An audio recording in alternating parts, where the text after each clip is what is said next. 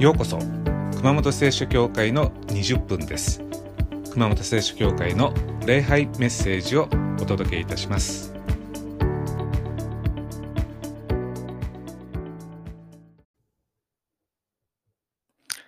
はい、こんにちは。今日信号でですね、止まってましたら、前の車が京都ナンバーでした。旅行者かなと思ったんですけれども、そしたらステッカーが貼ってありました。県外ナンバーですが地元住民ですって書いてありましたね。まあすごい時代に、なったものです。それでは始めていきたいと思います。今日のタイトルは害があるかないか。聖書をお読みします。今日はレビ記の20章25節から26節。レビ記の20章25節から26節です。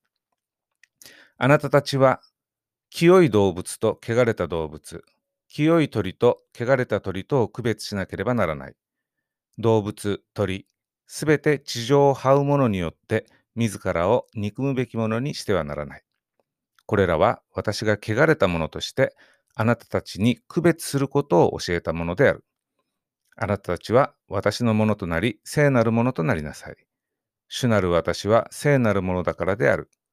私はあなたたちを私のものとするために諸国の民から区別したのである。以上です。レビ記の11章に、清い動物と清くない動物の区別のリストがあります。神は言います。この生き物は食べていいと。でもこの生き物は食べちゃいけない。聖書は清いあるいは汚れてるはどうやって区別していると思いますか？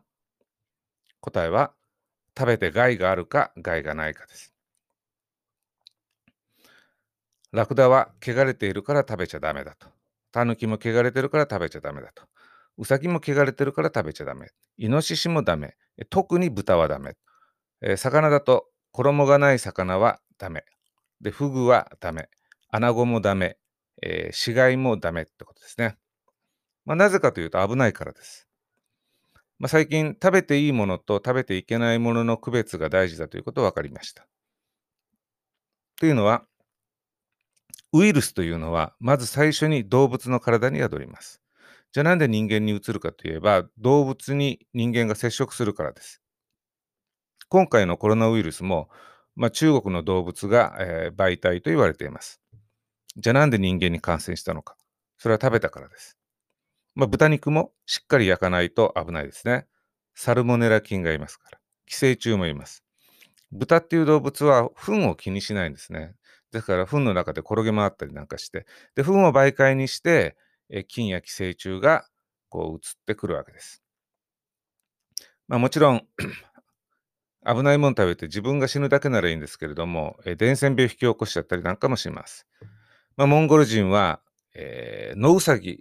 野ネズミを食べます。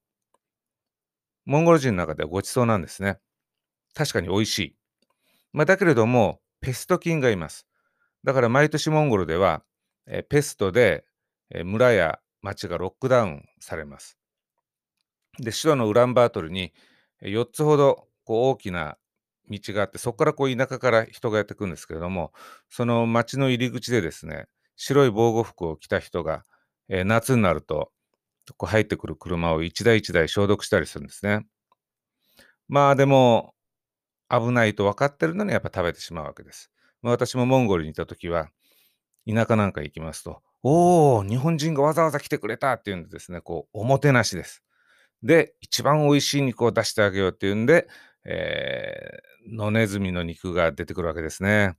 ペストがいるのかいないのか、でもおもてなしですから、断らないでですね、えいっていうんで食べてました。で現代は、科学が発達してますから、どういう菌がいるとか、どういう毒があるとか、どういうウイルスがいるっていうのが分かってくるんですけれども、だから国で禁止します。でも大昔は違います。動物とか魚とか見ただけじゃ危ないか大丈夫かわからないわけですね。先日、我が家でも、冷蔵庫からあるものを出しまして、で食べようと思いましたら、蓋を開けた時にですね、ピーンときました。ツーンとする匂いがしてですね、あ、これはダメだと。危ない、腐ってると。人類っていうのは何百万年もの間、匂いですとか、グロテスクさだとか、動物の習性を見て、危ないか危なくないのか判断してきたわけですね。レビキはイスラエルの人に教えます。もう何でもかんでも食べちゃいけないと。選びなさい、区別しなさいと。じゃあどうやって選ぶのか。害があるか害がないかで決めなさいと。昔の人というのはですね、今と違っていつもお腹が空いてたわけです。コンビニもない、レストランもない。ああ、お腹空いたな、なんか食べたいな、なんか食べるもんないかなと思ってたその時に、例えば目の前に死んだ動物の肉がある。もう反射的に頭に浮かぶのはですね、やったと、食べようと。でも欲のままに食べてしまったら体を壊すわけです。で、下手したら伝染病で家族みんな村全体が死んでしまうわけですね。さあ、そういうわけでなんで区別しなきゃいけないのか。20章の26節、ちゃんと区別することであなたたちは私のものとなり聖なるものとなる。主なる私は聖なるものだからである。私はあなたたちを私のものとするために諸国の民から区別したのであると。神は私たちを聖なるためにするために選んだんだと。で、聖なる民は滅んじゃいけないんだと。神様は祝福するために私たちを選んだんだと。だから神の一員のなるために害になるかならないかを基準にしなさいというわけですね。そんなこと言われても、ああすごいと思わない方もいるかもしれない。心の中でですね、そんなことは当たり前だろうと思ってるからです。そんな自分に害になることなんてやりませんよ。でも、害になるかならないかで判断しなさいという原則は意外と実行されていません。ここがポイントです。もちろん、体の健康に害になるかならないかは考えてるかもしれない。でも、問題は心の健康です。私たち一日のうちにいろんな考えや思いが頭に浮かびます。ぐじぐじ考えてしまう、くよくよ考えてしまう、イライラ考えてしまう。で、そういう時に、例えばイライラしてると。あ、イライラするのは害になるのかな、害にならないのかな。あ、害になるな。じゃあやめよう。と言って考えてるのをやめてるでしょうか。くよくよ思い煩ってる時に、あ、くよくよしていたら害になるな。やめようと言って気持ちを切り替えてるでしょうか。なんかご主人に言われて頭にきて言い返してやろうと思った時に、あ、これ言ったら害になるかな、益になるかな、あ、害になるな、あ、やめようと口をつぐんでいるでしょうか。体に害があるものを食べないように心に害があるものも避けるべきです。考え続けたら、怒鳴ったら、くよくよしてたら害になることがあります。自分にとっても相手にとってもです。で、害になると意識するということが歯止めになります。コロナが流行ってると。大事なのは何よりも免疫です。免疫には自然免疫と獲得免疫があります。自然免疫っていうのはマクロファージや NK 細胞が侵入してきたウイルスをやっつけてくれるんですね。でも、この自然免疫を突破されたら獲得免疫でやっつけないといけません。で、そこで登場するのがリンパ球です。で、特に T 細胞が大事です。T 細胞が抗体を作ってウイルスから私たちを守ってくれるんですね。ところが皆さん、先日免疫学の権威、大阪大学のですね、宮坂正幸教授が言ってました。不満があったり、くよくよしたり、イライラしたら T 細胞が減るそうです。つまり免疫力が下がるんですね。ネガティブな気分や感情は体の防衛力を落とします。神様は言います。害になるかならないか区別しなさい。豚肉を生で食べるのも、いつまでもイライラ、くよくよ落ち込むのも、同じように害があるんですね。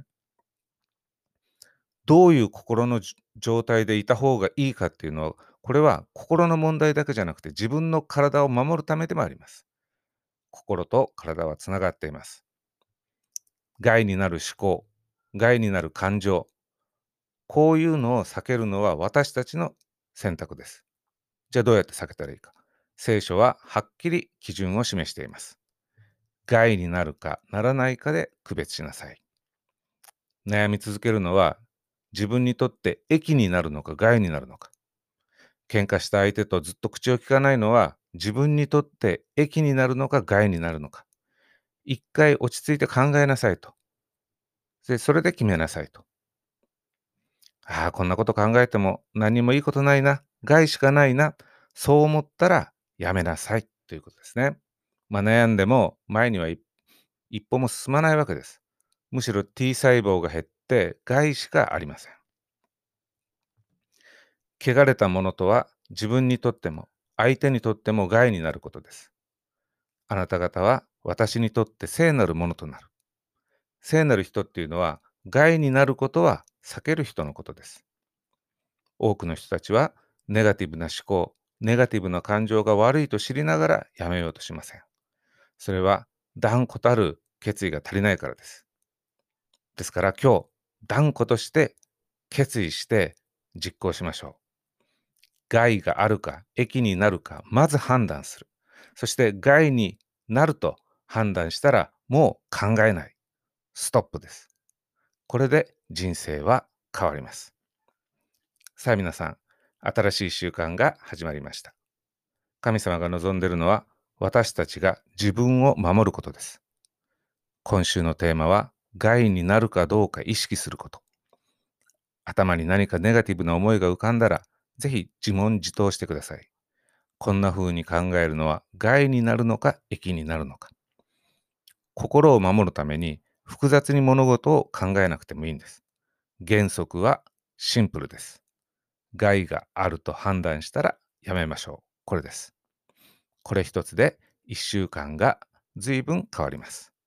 どうぞご自分の T 細胞を大事にしてください。そして有害な思考を避けて免疫力をアップしましょう。それでは熊本聖書教会の20分はこれまでです。ご視聴ありがとうございました。また来週。